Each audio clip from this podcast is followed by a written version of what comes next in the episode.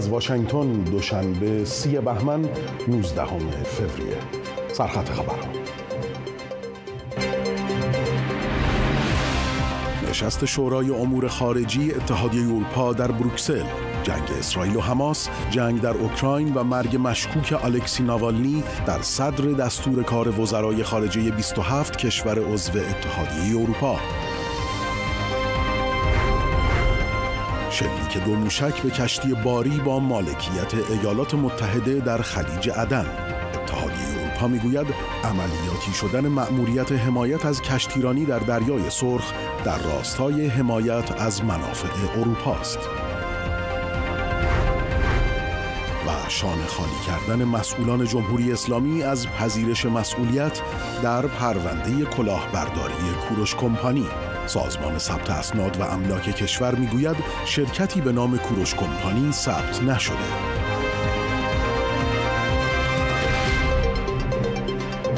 خانم آقایان درود بر شما. آریان ریسباف هستم. میزبان شما در این بخش خبری. نشست شورای امور خارجی اتحادیه اروپا روز دوشنبه سی بهمن در بروکسل پایتخت بلژیک برگزار شد.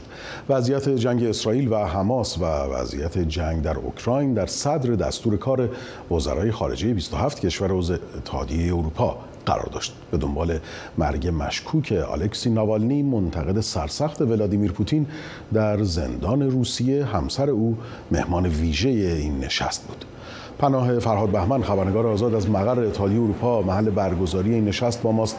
امروز وزرای خارجه اروپا روز شلوغی رو پشت سر گذاشتند دقیقا اونقدر شلوغ که جلسهشون همچنان ادامه داره و به پایان نرسیده. همونجوری که اشاره کردی دستور کارشون در صدر بحث خاور میانه بود و بحث اوکراین. ولی خب از زمانی که این دستور کار تعیین شد تا زمانی که این جلسه برگزار شد خب مرگ مشکوک که ناوالنی رو ما داشتیم. صبح از ساعت هفت و نیم صبح 27 وزیر خارجه اتحادیه اروپا به اینجا اومدن و با خبرنگاران گفتگو کردن. خب همونجوری که می‌شد حد دقیقا موضوع گفتگو هم, هم همین موضوعات دستور کار بود.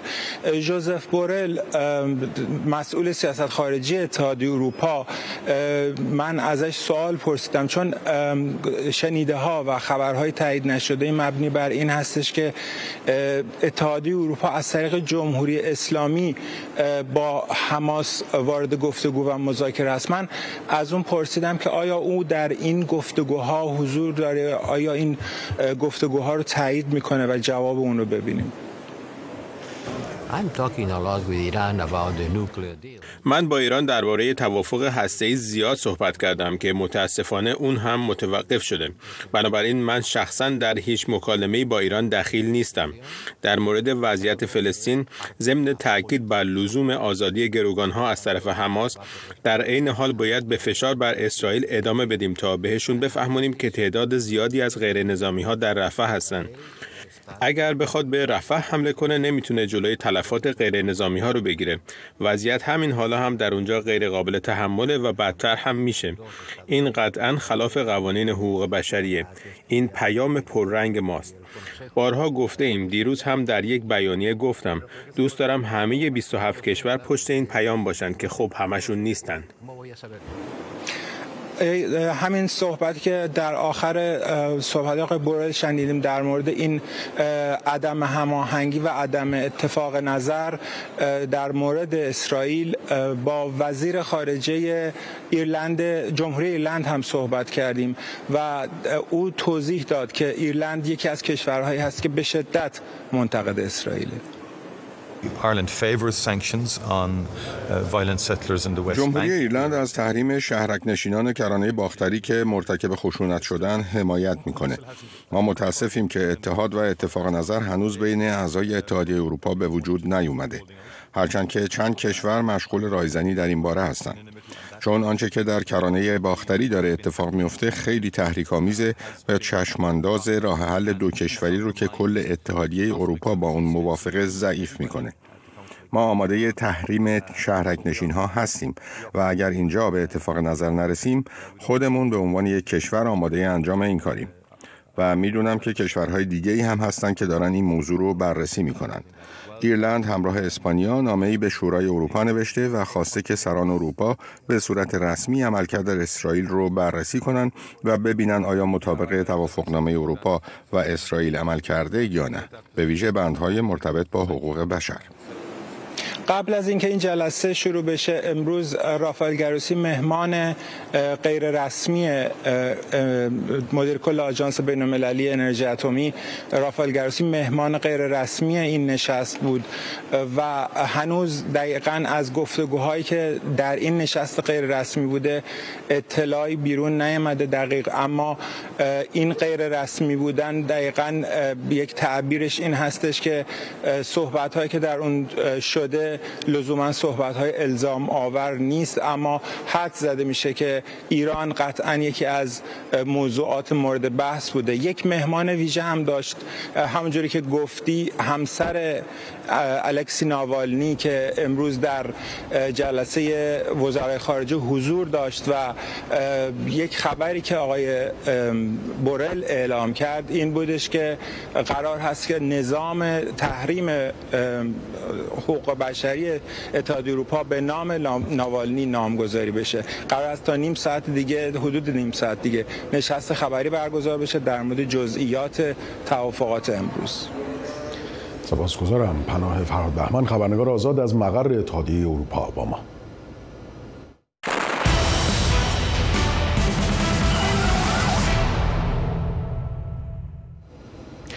بیننده اخبار شامگاهی هستید از صدای آمریکا. درگیری ارتش اسرائیل با افراد حماس در سرتاسر نوار غزه ادامه دارد. وزارت دفاع اسرائیل خود را برای حمله زمینی به رفح آماده می کند و به حماس مهلت داده برای پرهیز از درگیری در ماه رمضان گروگانها را پیش از آغاز این ماه آزاد کند. فریور حمزه ای گزارش میده. حمله های هوایی و زمینی ارتش اسرائیل به مواضع حماس در سرتاسر سر نوار مرزی روز دوشنبه ادامه داشت. یوآف گالاند وزیر دفاع اسرائیل برآورد کرده است که 6 تا 8 هفته دیگر عملیات برای پاکسازی غزه از افراد حماس و جهاد اسلامی ادامه خواهد یافت و حمله گسترده زمینی به شهر رفح آخرین منطقه در دست حماس در دستور کار است. وزارت دفاع اسرائیل تا آغاز ماه رمضان دهم مارس به حماس مهلت داده گروگانها را آزاد کند تا برای آزادسازی آنها حمله در ماه رمضان لازم نشود. مقام های سازمان ملل و وزارت بهداشت حماس اعلام کردند بیمارستان ناصر بزرگترین بیمارستان غزه به طور کامل از مدار خدمات دهی خارج شده است. وزارت بهداشت حماس می‌گوید هنوز شماری از بیماران در بیمارستانند اما به دلیل قطع برق و کمبود کادر پزشکی درمان آنها با مشکل روبرو شده است. سربازان اسرائیلی از روز پنجشنبه با هدف یافتن ستیز جویان حماس و جسد گروگانها وارد بیمارستان ناصر شده و برخی از کارکنان را به ضمن عضویت در حماس بازداشت کردند. ارتش می‌گوید مقادیری سلاح در بیمارستان کشف و ضبط کرده است. همچنین بنا به اعلامیه وزارت دفاع در عملیات سربازان اسرائیلی در کرانه باختری در شهر طولکرم دو فلسطینی کشته شدند. برادر یکی از کشته شدگان طولکرم جریان درگیری را روایت می کند. اسرائیلی پوشش غیر نظامی داشت به خونمون یورش برد می‌دونست برادرم حمود تو خونه است. خونه در محاصرهشون بود و تیراندازی می‌کردن. با بلنگو از همون می‌خواستن تسلیم بشیم. حمود یک ستونی مقاومت کرد. تیراندازی می‌کرد. وزارت دفاع اسرائیل در بیانیه ای اعلام کرد یک سرباز در لباس شخصی برای دستگیری محمد به خانه او در طولکرم وارد شد و در تیراندازی و کشتن این عضو ارشد حماس چند نفر هم زخمی شدند. فریور همزهی صدای آمریکا. دادگاه بین المللی لاهر رسیدگی به شکایت تشکیلات خودگردان فلسطینی از اسرائیل را آغاز کرد. ریاض مالکی وزیر خارجه تشکیلات خودگردان روز دوشنبه با طرح شکایت در دادگاه اعلام کرد مردم سرزمین های اشغالی از استعمار و آپارتاید آسیب می‌بینند. دادگاه لاهه در طول هفته جاری به بررسی شکایت فلسطینی ها از اسرائیل می‌پردازد و پیامدهای حقوقی اشغال سرزمین های فلسطینی از سوی اسرائیل از جنگ شش روزه سال 1967 تا کنون را مورد بررسی قرار می‌دهد. نمایندگان کشورهای آمریکا، چین، روسیه از جمله مقامهایی هستند که در دادگاه به پرسش‌های قضات پاسخ می‌دهند. مجمع عمومی سازمان ملل متحد در رأی دسامبر سال 2022 از دادگاه لاهه خواسته بود پیامدهای اشغال سرزمین‌های فلسطینی از جمله شرق اورشلیم را مورد بررسی قرار دهد.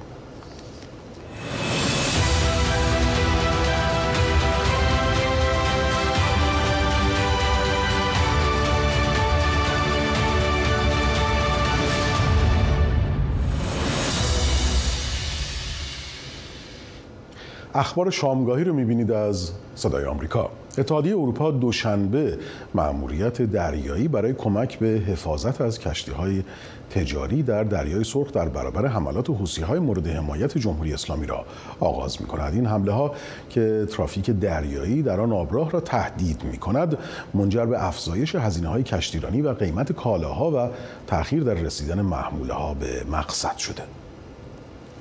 Wir haben gesehen, dass mit Blick auf die Angriffe der Husis آغاز این مأموریت برای ما پر اهمیت است زیرا به معنای حفاظت از کشتی های تجاری خودمان است.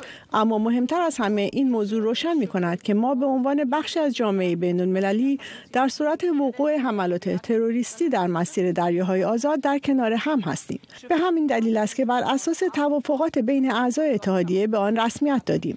البته باید توجه داشت که این مأموریت برای حفاظت از کشتیرانی تجاری بین المللی است و خوب است اشاره کنم که اتحادیه اروپا از طریق حضور نافچه حسن این مأموریت را آغاز کرده است و در چند روز آینده به عنوان بخشی از مأموریت اتحادیه اروپا به نام آسپیداس به معنی سپر به آن منطقه می رسد. حوسی های مورد حمایت جمهوری اسلامی ایران حملات موشکی و پهپادی علیه کشتی های تجاری که در حال تردد در آبراه دریای سرخ خلیج عدن و تنگه باب المندب را تحت شعار حمایت از مردم غزه در برابر حمله تلافی جویانه اسرائیل علیه حماس دیگر گروه مورد حمایت تهران آغاز کردند. با این حال شورشیان حوسی مستقر در یمن بارها کشتیهایی را هدف قرار دادند که ارتباط ضعیفی با اسرائیل داشته یا اصلا هیچ ارتباطی با آنها نداشته است. این حملات کشتیرانی تجاری جهانی در مسیری کلیدی برای تجارت جهانی بین آسیا، خاورمیانه و اروپا را به خطر انداخته. در پاسخ به اقدامات حوثی‌ها و پس از چندین نوبت هشدار و اختار نیروی آمریکایی و بریتانیایی کنون چندین هدف مورد استفاده حوثی‌ها را بمباران کردند. شبه نظامیان حوسی روز دوشنبه مسئولیت حمله به کشتی باری روبیمار را بر عهده گرفتند و گفتند این کشتی در معرض خطر غرق شدن است. به گزارش رویترز روبیمار هدف حمله دو موشک قرار گرفت. همگی خدمه آن به سلامت از کشتی تخلیه شدند و کشتی در حال غرق شدن است.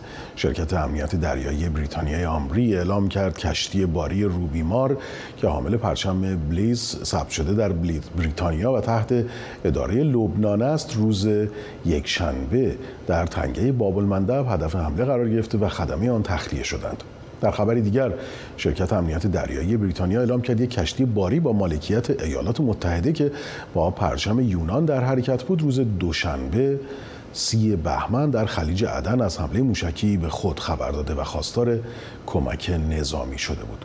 رویترز به نقل از منابع وزارت کشتیرانی یونان گزارش دادند کشتی سی چمپیون که حامل قلات بود با 23 خدمه از آرژانتین به سمت عدن در حرکت بود که مورد حمله قرار گرفت. بنابر گزارش ها کشتی و خدمه آن سالم هستند و در مسیر بندر بعدی قرار دارند. ستاد فرماندهی مرکزی ایالات متحده آمریکا سنت کام روز یکشنبه 29 بهمن با انتشار بیانیه ای از پنج حمله موفق علیه حوسی های مورد حملات مورد حمایت حکومت ایران خبر داد. طبق این بیانیه این حملات از ساعت سه بعد از ظهر تا هشت شامگاه شنبه انجام شد و طی آن سه موشک کروز متحرک ضد کشتی یک شناور سطحی بدون سرنشین و همچنین یک شناور زیرابی بدون سرنشین منهدم شدند.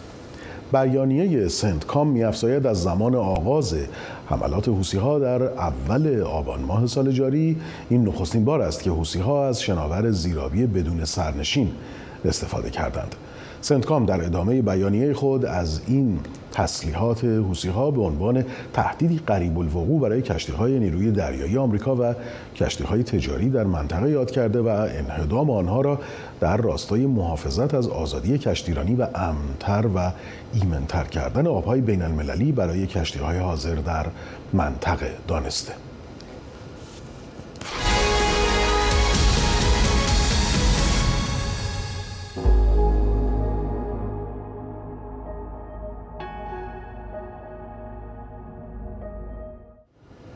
بیننده خبر هستید از صدای آمریکا. ماجرای کلاهبرداری کوروش کمپانی پس از گذشت چندین روز همچنان بحث برانگیز است و هر کدام از مسئولان دولتی تلاش دارند تا با رفع مسئولیت تقصیر را گردن دیگری بیندازند کوروش آلادین نگاهی داره به این موضوع.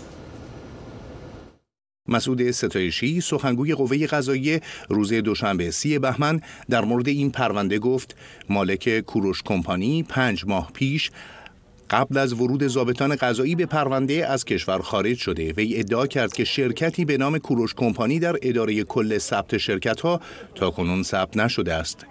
پس از گذشت چندین روز از رسانه‌ای شدن کلاهبرداری این شرکت روز دوشنبه ابوالفضل نصیری مدیر کل ثبت شرکت ها و مؤسسات غیر تجاری سازمان ثبت اسناد و املاک کشور هم گفته شرکتی به نام کوروش کمپانی ثبت نشده. تنها شرکتی به نام کوروش پردازان آیسا با مسئولیت محدود با شماره ثبت مشخص در 8 بهمن سال 1399 به ثبت رسیده است. یعنی درست چند ماه پس از دستور علی خامنه ای در مورد ممنوعیت ورود تلفن آیفون به ایران به عنوان کالای لوکس و بیمصرف در شهریور ماه سال 99 گاهی اوقات این واردات واردات لوکسه. یعنی هیچ نیازی بهش نیست. شنیدم که برای واردات یک نوع گوشی لوکس آمریکایی در سال 98 حدود نیم میلیارد دلار اینجور گزارش شد. به مصرف شده. البته بخش خصوصی این کار رو می‌کنه. منتها بایستی دولت جلو این رو بگیره. همین دستور بستر را مانند تمام موارد دیگر برای ایجاد یک رانت جدید باز کرد و این سوال را برانگیخت که صاحب کوروش کمپانی با چه روابطی توانسته به واردات گوشی آیفون بپردازد. ضمن اینکه طبق گفته سخنگوی قوه قضاییه صاحب شرکت حتی کارت خدمت سربازی هم ندارد ولی پاسپورت داشته که بتواند از کشور خارج شود. و اینکه به گفته مدیر کل ثبت شرکت ها چرا پلیس اماکن اجازه داده تا تابلویی با نام جعلی کوروش کمپانی نصب شود. امیر حسین شریفیان مالک کوروش کمپانی پس از خروج از کشور گفته حدود 500 چهره شناخته شده یا به عبارتی سلبریتی در مجموع 10 میلیارد تومان بابت تعریف از این کمپانی دریافت کردند. موضوعی که خود گواه بر روابط این مالک با مسئولین دارد. در کنار تمامی تخلف ها و راند های حکومتی که فرصتی شد برای کلاهبرداری کلان به گفته مسئولان 1500 شاکی و به گفته مردم چیزی حدود 20 هزار شاکی کاربری با انتشار این تصویر نوشت خواهرم از مال باختگان این شرکت 230 هزار تومان بابت هزینه شکایت پرداخت کرده. تصور کنید درآمد حاصله از فقط شکایت کردن از این پرونده چه میزان است. بسیاری از کاربران با اشاره به فریب خوردن مردم ایران نوشتند این افراد که آیفون 50 میلیونی را 20 میلیون تومان می‌خواستند بخرند فرزندان همان کسانی هستند که سال 57 به امید آب و برق مجانی انقلاب کردند. بسیاری از سادلوهی مردم و یا طمع نوشتند کاربری با انتشار این آگهی که چهار میلیون تومان برای بازگشت پول خود به دعا نویس بدهید تا برای بازگشت پول شما دعا کند نوشته عجیب اما واقعی.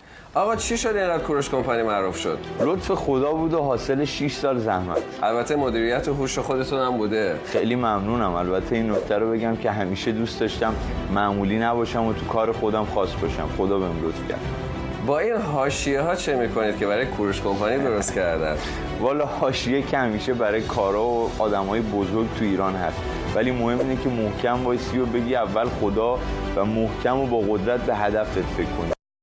با وجود یک فساد سیستماتیک در حکومت و راندهای بیشمار در گوش و کنار ایران و البته فشار اقتصادی و نبود آزادی مطبوعات برای روشن کردن مسائل داستان کلاهبرداری ها ادامه خواهد داشت.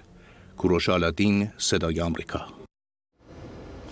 غلام حسین محسنی اژه‌ای رئیس قوه قضاییه ایران می‌گوید اموال بابک زنجانی که به ایران منتقل شده کفاف بدهی های او را می‌دهد آقای اژه‌ای مبلغ این دارایی. ها را نکرد اما گفت کل مبلغ دارایی های ضبط شده زنجانی بیش از بدهی های اوست. بابک زنجانی در سال 1392 با شکایت وزارت نفت بازداشت شد به فساد فلارز متهم شد و به اعدام محکوم شد. اما رئیس وقت دیوان عالی کشور گفته بود که اگر آقای زنجانی همکاری کند و اموال را برگرداند احتمال دارد مورد عفو قرار بگیرد.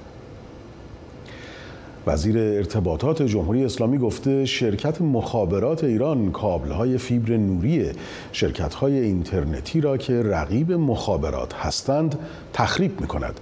ایسا زارپور گفته شرکت مخابرات باید بپذیرد که دیگر تنها بازیگر حوزه ارتباطات ثابت نیست و رقبایی پیدا کرده که باید در یک فضای رقابتی کار کنند تا مردم حق انتخاب داشته باشند به گفته این وزیر کابینه ابراهیم رئیسی شرکت مخابرات نباید در واکنش به ارائه سرویس های بهتر توسط رقبا اقدام به تخریب زیرساخت های آنها کند. شماری از منتقدان بر این باورند که سپاه با در اختیار گرفتن شرکت مخابرات ایران به دنبال تسلط بر شبکه های ارتباطی کشور است و تخریب فیبرهای نوری توسط شرکت مخابرات ایران نه برای حذف رقبا بلکه برای ممانعت از ارائه سرویس های جدید و امکان استفاده بهتر از اینترنت توسط مردم است. دبیر شورای عالی و رئیس مرکز ملی فضای مجازی هم مصوبه رو ابلاغ کرده که به موجب اون این شورا موظف شده برای رفع نیاز مردم سکوها و خدمات پرکاربرد خارجی رو که امکان ارائه خدمات اونها در قالب پوسته وجود دارد را در داخل کشور فراهم کند. برای بررسی این خبر گفتگو می‌کنیم با علی بیگی مدافع دسترسی آزاد به اینترنت که از استکهلم سوئد با ما همراه هستند آقای بیگی ممکنه در مورد ارائه خدمات در قالب پوسته کمی توضیح بدین و پیامدهای اون رو از جهت آزادی دسترسی به اینترنت بفرمایید. درود بر شما و همه مخاطبین صدای آمریکا. ببینید در واقع جمهوری اسلامی استراتژی های مختلفی طی این چند سال برای دسترسی به اطلاعات افراد در واقع انجام داده. چه چیزی که الان ما داریم مشاهده می‌کنیم با وارد کردن فیلتر شکن های ناام و تشویق مردم به نصب های جاسوسی خودشون در واقع به یک نوعی اطلاعات مردم دارن دسترسی پیدا می‌کنن. و این خبری که در واقع پخش شده یک نوع پوسته هستش یک رابط گرافیکی هستش که در واقع همه اپلیکیشن ها از از دو بخش تشکیل میشن. یک بخش client و یک بخش هستش به عنوان سرور یا پایگاه داده هستش. این به عنوان یک رابط گرافیکی این ابزار در واقع میاد عمل می‌کنه.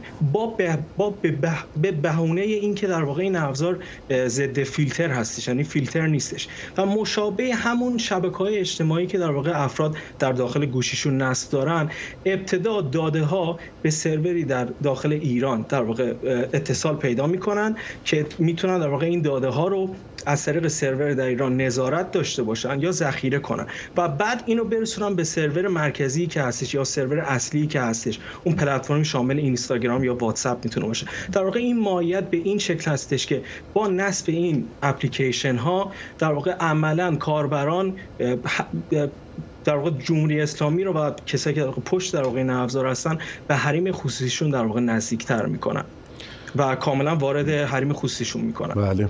آقای بیگی سازمان حقوق بشری عدالت برای ایران هم یه گزارشی رو منتشر کرد و اعلام کرده جمهوری اسلامی محتوای ویکیپدیای فارسی رو سانسور می‌کنه به ویژه گزارش هایی رو که مربوط به فساد مقام های حکومتی ایران و نقض شدید حقوق بشره. خب می‌دونیم یه عالمه از کاربران در واقع اطلاعاتشون رو درست یا غلط به هر حال از ویکیپدیا می‌گیرن. به نظر میاد که جمهوری اسلامی جای حساسی رو داره سانسور می‌کنه و اعمال نفوذ می‌کنه. ببینید جمهوری اسلامی همیشه در واقع پیشتاز در سانسور و نظارت بر اینترنت بوده طی این چند سال حکمرانی خودش. در واقع سانسور جزئی از ماهیت جمهوری اسلامی هستش. و در واقع در, مثال در مثالی که زدین دانشنامه ویکیپدیا یک دانشنامه عمومی هستش که هر شخصی به راحتی می‌تونه با به راحتی می‌تونه بره ثبت نام کنه و مطالب رو ویرایش کنه. و این توسط می‌تونه یه سری گروه و افرادی که در واقع وابسته به خود دولت جمهوری اسلامی هستن این اتفاق انجام بشه و یه چیزی هستش که کاملا طبیعیه و چیزی هستش که ما هر روز حتی در اخبار و رسانه های خودش هم داریم می‌بینیم که چیزی که در واقع دوست دارن و به مردم به انتشار می‌ذارن و به عنوان آخرین سوال راه چاره برای کاربرانی که دنبال اطلاعات درست و واقعی هستن چیه؟ چطور می‌تونن در ایران به اطلاعات دست اول معتبر دسترسی پیدا کنن؟ ببین در خود ویکیپدیا اگه شما در پایان مطالب اگه بخونید یک سری سورس ها هستش. افراد در واقع می‌تونن اون سورس ها رو برن در واقع چک کنن و ببینم این مورد مشابهی که هستش در واقع به زبان فارسی هستش آیا اینها یکسان هستن یا نه. و در نتیجه اون خبر رو بتونن در منابع مختلف و معتبر بتونن search کنن. یعنی از طریق مثلا با زبان انگلیسی در واقع برن search کنن و اون رو از طریق Google Translate بتونن در واقع ترجمه کنن.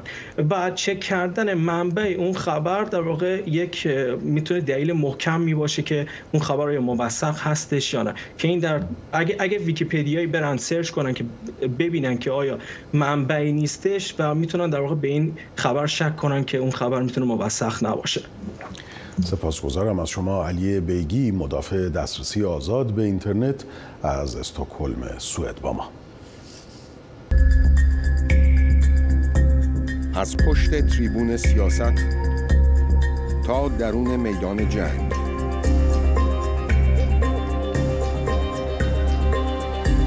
از عرق ریختن دنیا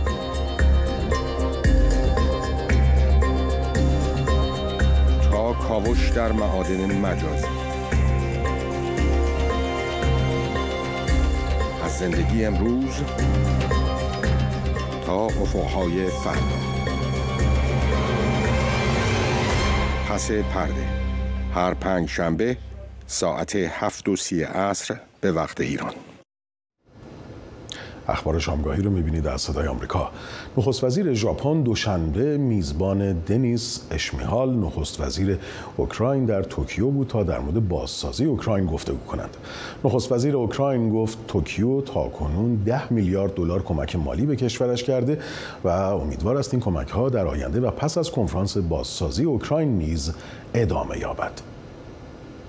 досягнуті в межах конференції توافقات به دست آمده در این کنفرانس شامل توافقنامه ها و قراردادهای امضا شده همکاری دو جانبه ما را تسریع و به بهبود وضع اوکراین کمک می کنند اوکراین به شدت به تجربیت و نوآوری های ژاپن در زمینه بازسازی پس از جنگ و پس از فاجعه نیاز دارد فومیو کیشیدا نخست وزیر ژاپن در این نشست خبری گفت در جریان کنفرانس با امضای بیش از 50 سند همکاری از جمله معاهده معافیت مالیاتی دو جانبه جدید به نتایج قابل توجهی دست یافتیم و توانستیم پیامی قوی برای حمایت از بخش‌های دولتی و خصوصی اوکراین ارسال کنیم.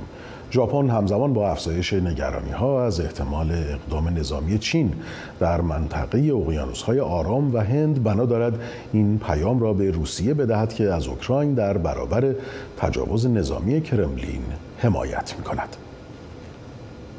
و با این خبر به پایان این بخش خبری می رسیم سپاسگزارم که با صدای آمریکا را هستید. در ادامه بیننده برنامه یک نگاه هستید. بعد از اون هم برنامه بحث برانگیز رو می‌بینید با عنوان الجزایری ها در فرانسه. با اسکن کیو آر کدی هم که روی صفحه خواهید دید می‌تونید ما رو در شبکه های اجتماعی دنبال بفرمایید. شاد باشید.